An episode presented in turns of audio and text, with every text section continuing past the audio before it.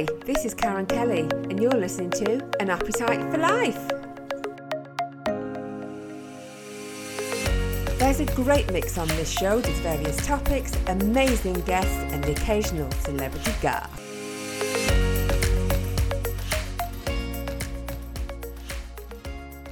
So, my guest today is Dr. Warwick Bishop, all the way from Hobart. He's a cardiologist and best selling author of Know Your Real Risks of Heart Attack and Atrial Fibrillation Explained, and also recently launched Cardiac Failure Explained. So, welcome, Warwick. It's great to have you on the show today. Thanks, Karen. Delighted to be here. I know you're in Hobart, it's a long, long way away. So, I think you're about nine hours ahead at the moment, aren't you? Yep, it's something like that. It's about 10 o'clock at night where I'm at the moment, and it's dark outside, and I can hear the weather. And you are you living right on the beach? I think I, took, I looked at your link, and you've got a beautiful uh, sea view there, haven't you? So, is it the winter? Is it winter time there at the moment? It's winter time. It's pretty cold and dark, and in fact, uh, I can hear the waves crashing up to shore at the moment. There's a big swell, so uh, it's oh, I uh, love that. Rugged up inside. Oh, I love that. I love that. Well, congratulations on everything that you do and all your books. Uh, but first of all, for our listeners, I know we've all heard of it. We know that cardiology is related to the heart, but let's really break it down. So, what is the role of a cardiologist? Look, a lot of my patients come in and ask because I'm a specialist, should they call me Mr.? And I say, no, that's not the case. Um, a Mr. is actually a term that's been uh, used for the specialists who perform surgery on people. So, someone who cuts out an appendix, for example. A cardiologist is someone who's a specialist in treating people without surgical intervention. And a nice example I use for people is if you had asthma, you can't get a surgeon to cut your lungs out because you need them. You need yeah. someone who's a specialist in treating with the medications specific for asthma. So, so I told you all that to tell you this, and that is that a cardiologist is really someone who specializes in the non surgical management of heart related conditions. We do procedures, things like pacemakers, things like stents. But a lot of our work is managing and figuring out who may need to progress to surgery, who may be best, best managed by medicines. Yeah. And so your role clearly is to help people who have issues with that, you know, that part of their body. But your mission is to prevent heart attacks rather than cure them. So why this sudden change? Why why this intervention and, and, in this concept?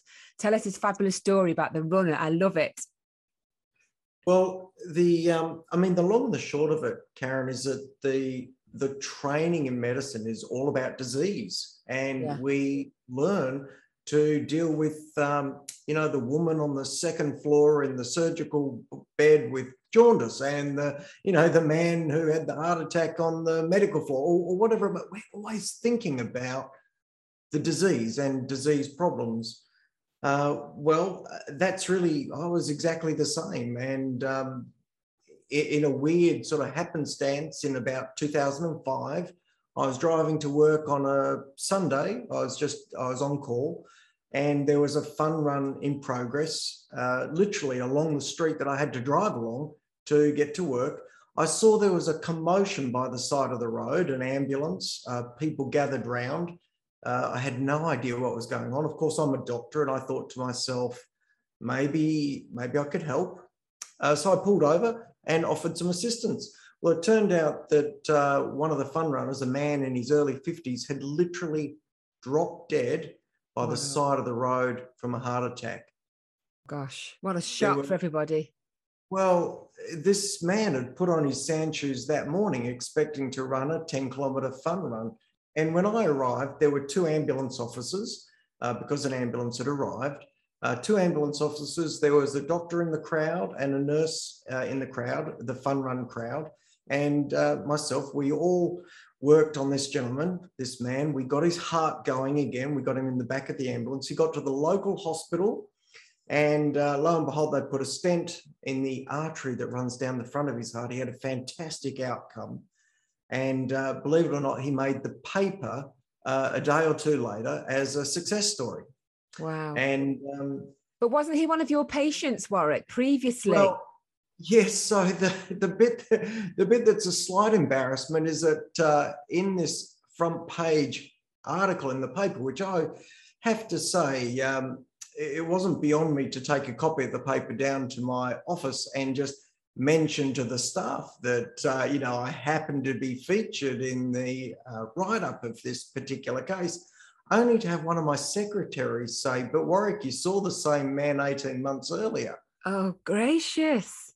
At the time, he actually had had some very non-specific symptoms. We'd put him through a treadmill test, so I made him run on a treadmill, monitored his heart, and believe it or not, he did absolutely fine. There was no sign of any problem whatsoever. I did everything in keeping with guidelines at the time. I reassured this man, and literally 18 months later was standing over his dead body, resuscitating him. I, it, that was an extraordinary moment for me. I realized that what we were doing in terms of our evaluation of risk of heart attack had, had failed this man terribly. That's an uh, incredible story. It really is an incredible story. And I also read a bit deeper about it. And I think on the notes for this chap, correct me if I'm wrong, was there a 6% chance of him having a heart attack in the next five years, which is incredibly low, isn't it? But I suppose the way, so the way you're explaining it, in fact, let you explain that.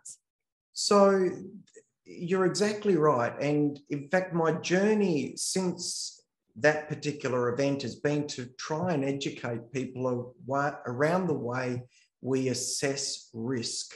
And historically, we have used what we call risk calculators. And what you're alluding to is a reference uh, I make in the book and also in a couple of the uh, TEDx presentations I've done, where we use one of these risk calculators where we put in the person's age and sex and blood pressure and cholesterol and smoking history and diabetic history. And we put in all these characteristics and it comes up with a number or a risk of an event over the next uh, five years or 10 years. And for this particular man, when you put in his details into a risk calculator at the time, his risk came up at 6% of an event, just as you said, over the next five years. And in fact, based on that, he was considered low risk. Gosh, it does make you, it's an eye opener, isn't it? Let me put this to you a different way, Karen. The, the thing that was most striking about this risk calculator result is the way it needs to be presented to an individual patient. Now, when I saw this man back in 2003, I did I wasn't having this conversation with patients. But these days, if the same person came in or a similar person with the same characteristics came in, and came in with a risk calculator score that said they're at 6% risk in the next five years, I'd say, well, look, what this means is not necessarily that you're at low risk, but what it tells us is that if we were to take 100 men with the same characteristics as you and follow those 100 men for five years, six of those men would have a heart attack, an event. And honestly, I don't know if you're one of the six or one of the 94. Wow. Uh, but yeah, it's so true, isn't it? I mean, you know, we would go away quite pleased with that, thinking that 6% is a good figure. I'm okay. I feel quite healthy. Thank you very much. Of course. So, Karen, you are familiar with aircraft. If the next time you checked into a plane, they said, Madam, uh, there's a low risk of this plane crashing uh, on this flight, it's approximately a, a, 6% risk over the next five years. I think you'd think about driving or taking a uh, yacht or a boat. Yeah, you, you know, get on that plane. unacceptable risk in another area, yeah. except we, we haven't got our mindset around how this is just completely wrong and, and unacceptable in 2021. You know, we can do better. And, and this is, in fact, what my first book was about the technology we can use to go from that population based risk tool. A 6% risk is really, it's not the risk of an individual, it's the rate of event within the population in which that individual sits. Yeah, yeah.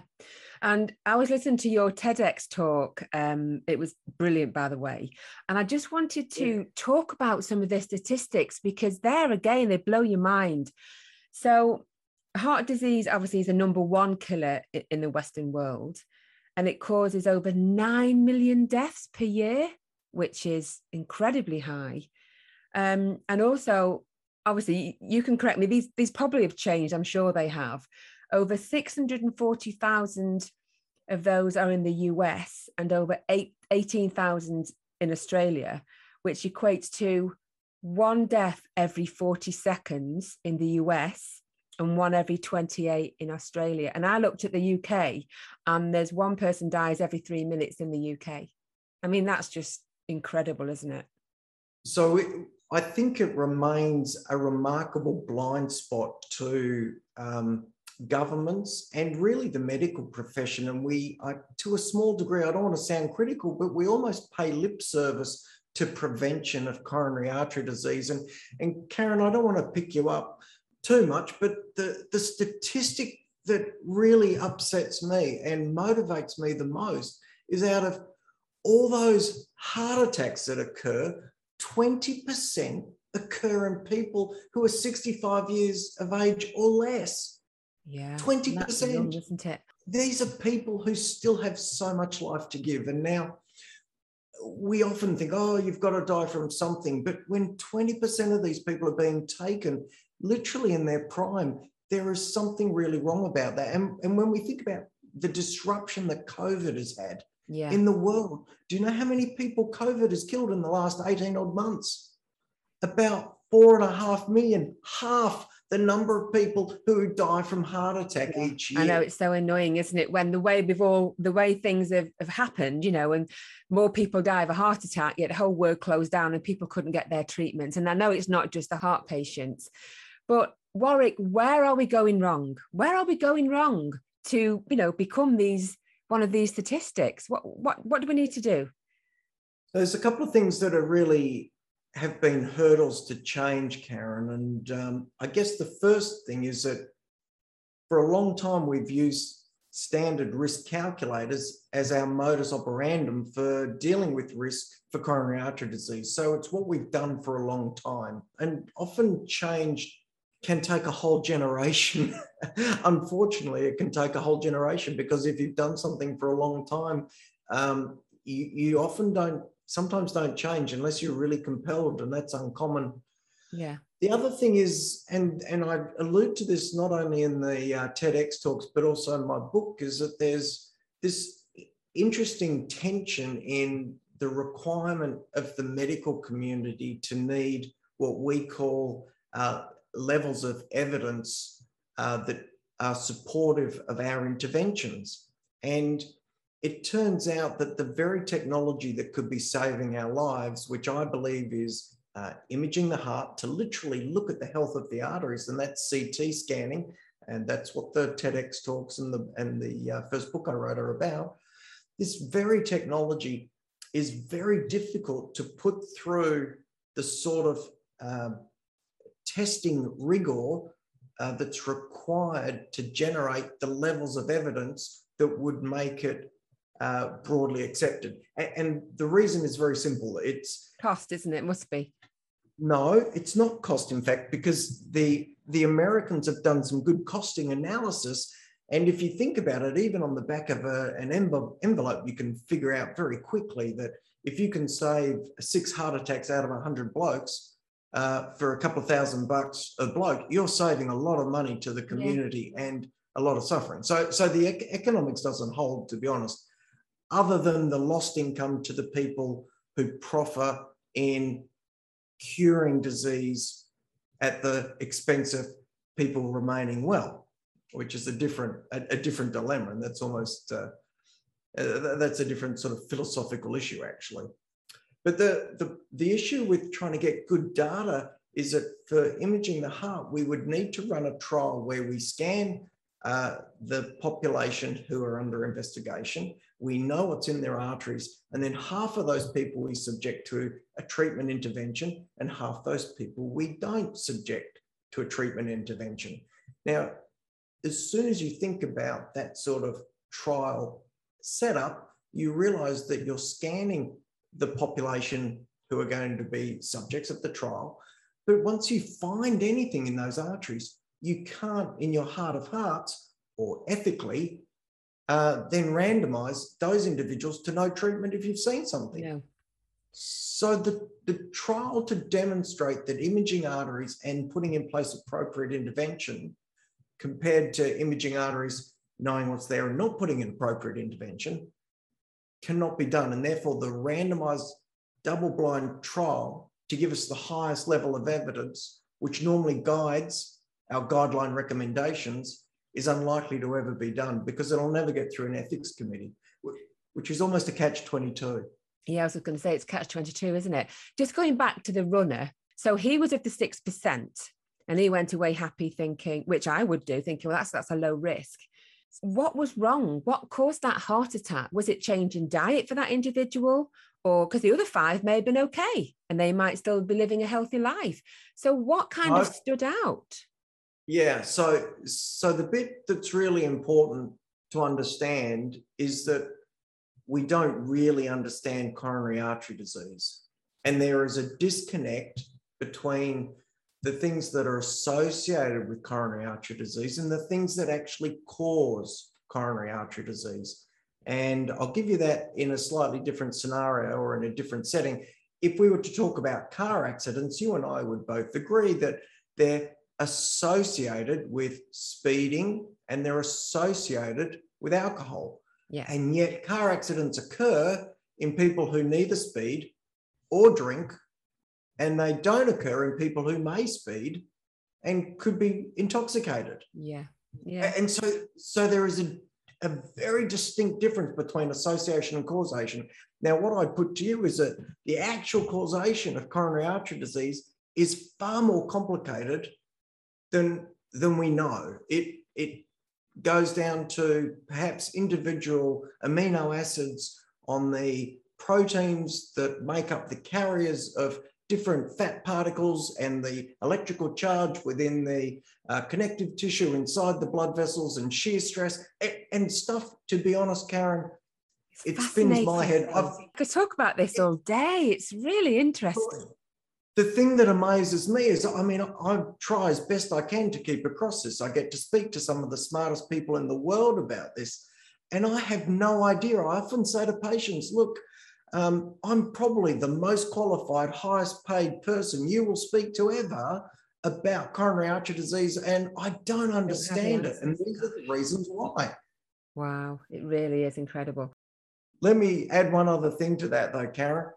And the that is the essence of my efforts, which are if we don't fully understand the process of coronary artery disease, why would we use associations to guess who may or may not have a problem when we can simply take a picture of an individual's heart arteries to look at that individual and make an assessment healthy, unhealthy, or somewhere in between. Yeah.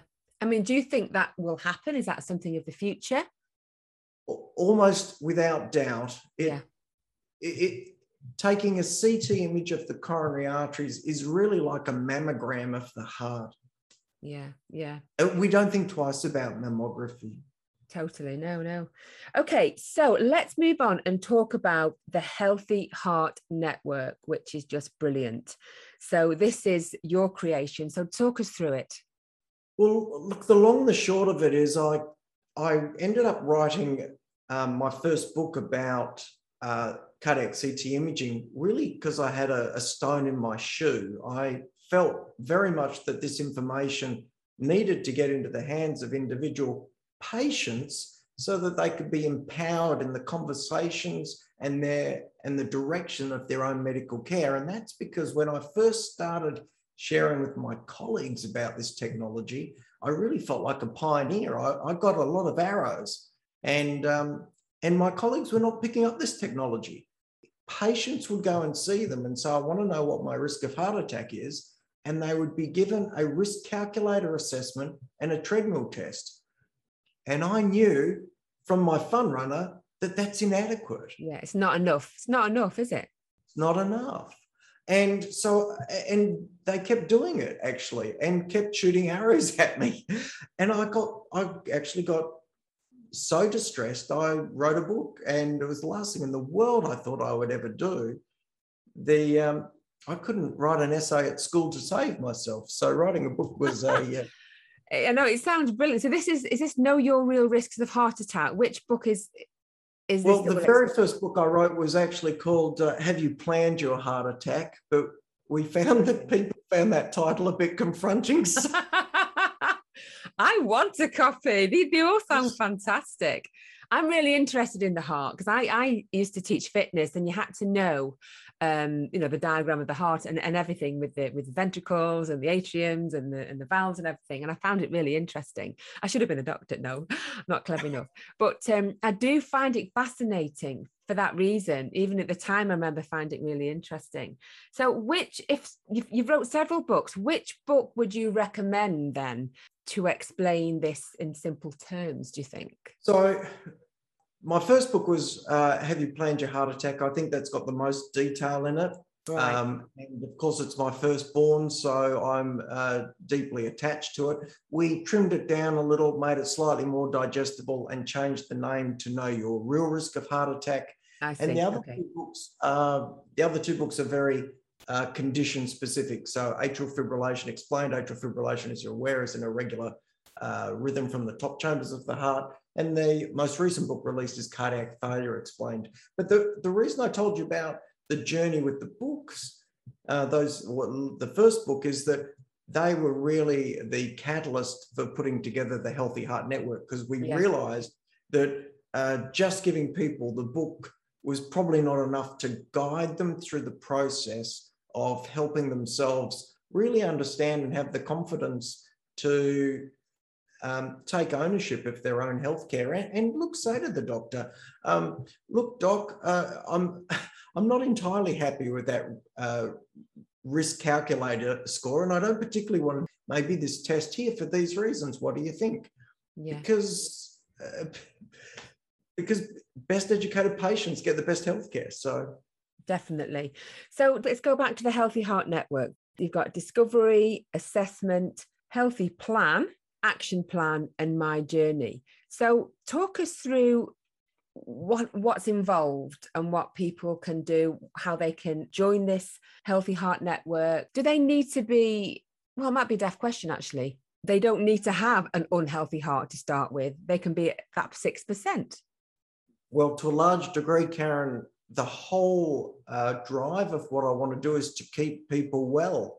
Um, in fact, I want to identify people who are healthy. And in fact, my job uh, to a large degree these days is actually seeing well people who are being sent by the local GPs, the local family doctors who know I have an interest in prevention. And so, a bit like uh, your car, you take it in for a service while it is still running well to avoid a problem. You don't necessarily wait till it's making a noise or leaking oil badly uh, for that so-called regular service. So, um, first of all, I'm I think there is a huge role in trying to keep people well and being forewarned to stop the problems and, and prevent heart attacks. So, this is aimed at keeping people well.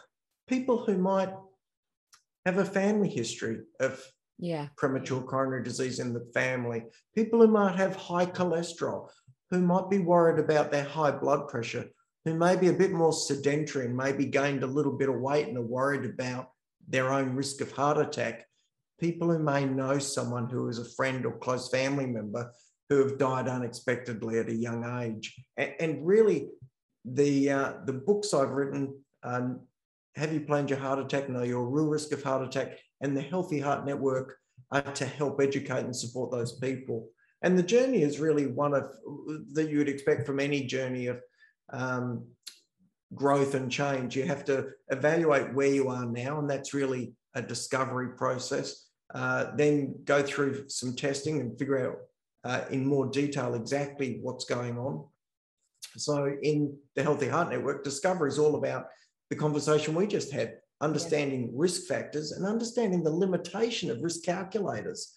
And understanding why you might change your approach. Our assessment is really talking about getting a heart scan and seeing what's there and then interpreting what that means and, and what you then need to do about it. And the health plan is really tried directed to try and match up with those requirements, but also really talking about the way we use medications because a single dose of medication may not be the right thing right across the board. Some people may have very high risk features in their arteries, some people may have very low risk features, some people may be intolerant to a certain med- medication, some people may be very tolerant. So there's a lot of tailoring, being specific, matching up needs and appropriate intervention. And I take it this will be like an ongoing program for that individual. They're kind of investing in their health, aren't they, for the future? It's not something they're just going to come and see you, join it for a few weeks and then leave. They're going to be in it for life, I take it. So we don't expect people to be in for life. The actual journey is about six months, and we right. send out a little bit of information every week. Uh, and that education material has a journal, uh, some videos, ongoing support, and that really takes people through a process. We also um, run a live Facebook group, which is interactive, and on a fortnightly basis, I uh, answer questions and share information into that group. So, a number of the people who have gone through the discovery assessment, health plan, action plan, and my journey stay on in the um, in the community actually and, and continue to learn. What do you think is the biggest factor? Do you think it's high cholesterol because that's like a hidden demon, really, isn't it? So, as I said to you before, we don't understand.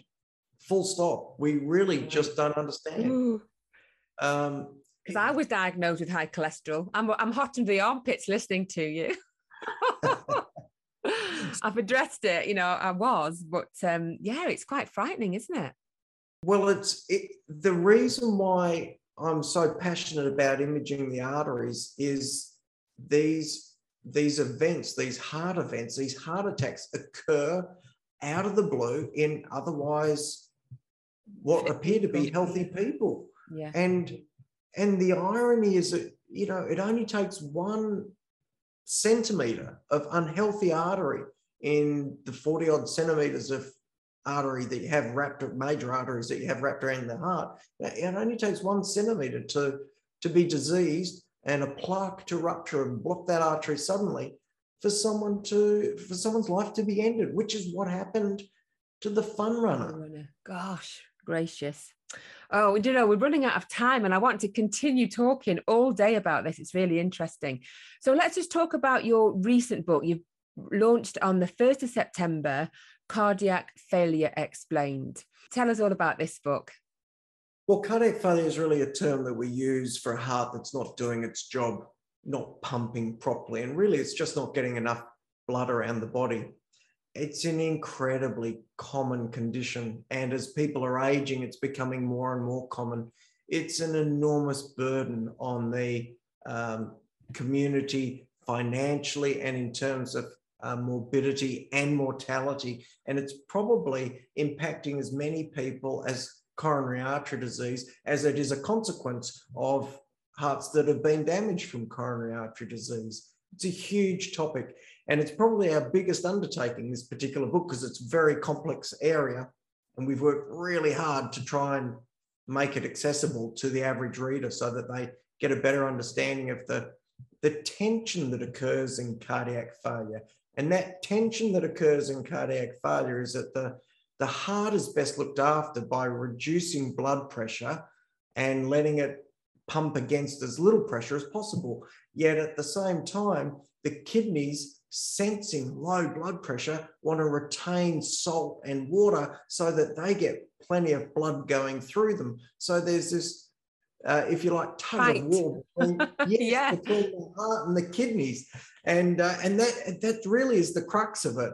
Uh, except we drag it out for about 250 pages with a lot of detail. But no, I, I, have a question. I have a question before we go, and you might not be able to answer it. I don't know. So, what percentage do you think of cardiac failure is inherited, is genetic, and what is diet and lifestyle? Do you think? The, uh, the inherited cardiomyopathies are a relatively small group, maybe 15, 20%, something like that. Wow, so that uh, is low, isn't it? A large proportion we don't understand. A good proportion, uh, a moderate proportion are related to damage to the heart, say from a heart attack. And one of the things that's really a uh, almost a tsunami coming upon us of, of, of of mortality and morbidity is this concept of heart failure with a heart that looks like it's still working normally. And in very simple terms, you'll remember some of your physiology from um, your exercise physiology days, but obviously the heart um, uh, has to squeeze, we call that systole, and it has to relax, we call that diastole. So squeezing and relaxing, squeezing and relaxing. Now, if the heart doesn't squeeze very well, we call that systolic failure because it's not pumping very hard. But remarkably, Karen, you can have all sorts of trouble if the heart doesn't relax properly. So mm-hmm. you can have all the symptoms of cardiac failure because the heart's stiff. Now, think of as we get older, our joints get a bit stiff and they don't move so well. Our muscles in our legs and back don't move so well. Well, of course, our heart is a bit the same. And it's a muscle, isn't it? Exactly. And so, one of the things we're seeing is this heart failure with preserved ejection fraction, which is really a heart that just doesn't relax properly. We're seeing it as people get older. We're seeing it as people are carrying more weight. We're seeing it in females more often than men, actually. And we're seeing it in uh, particularly people who are overweight with high blood pressure. And it's, it's very hard to treat. There's more and more of it. As you're getting older, we're seeing it more and more as well. So, I've got another question, so I've just got to throw it in there quickly. So, when you say it's um, more prone to women, could that be a menopausal related problem? So there's a number of theories. We don't know exactly why, um, but hormones are thrown in the mix as one of the possibilities. The other, the other is that women tend to have a smaller body habitus and therefore a smaller heart as well. So there's a couple of things around that that sort of uh, may tie in. I would have thought women a- had the bigger hearts, Warrick. at Christmas time, yes, almost certainly at Christmas time. So, uh, but uh, but fascinating. So, uh, so the book covers that that range of uh, different ways the heart can fail, either through not being able to squeeze properly, so uh, reduced ejection fraction, failing in systole, and uh, unable to relax properly, or uh, heart failure with preserved ejection fraction. It's a fa- it's fascinating, but the fascinating. implications. It's just a, a real topic of interest, isn't it? Something you could just talk about all day. So, for our listeners, it has been absolutely fantastic talking to you today. And we must have you back on again. You must come and talk again a bit more about this subject. But for our listeners, how can they get hold of these fantastic books and maybe join your Facebook group and, and maybe for you to answer any questions? How can they get in contact with you? Look, the easiest way, Karen, is to uh, simply put in www.dr Warrick, W A R R I C K. That's an unusual spelling of Warwick drwarrickbishop.com or Google Dr. Warrick Bishop. Uh, the books are also available through Amazon, but links on my webpage will take you there if you're interested. We've got a, a, a an entry level to the Healthy Heart Network for only $5. We've got over 200 podcasts or something in that order, order uh, downloadable resources, uh, some dietary stuff as well. Uh, and there's also a, uh, a full paid membership available option option available as well. Brilliant, absolutely brilliant. Well, thank you once again for talking to us. I wish you all the best with your future endeavours, and I must get hold of some of these books. And I look forward to talking to you again. Karen, it's been a pleasure. Thanks so much. You've been listening to An Appetite for Life, sponsored by Daybank House Dental Practice, where happiness starts with a smile. If you are interested in any of my packages or wish to be a guest on this show, then you can contact me via my social media pages, Karen Kelly Podcasts, or send an email to karenlindakelly at btinternet.com.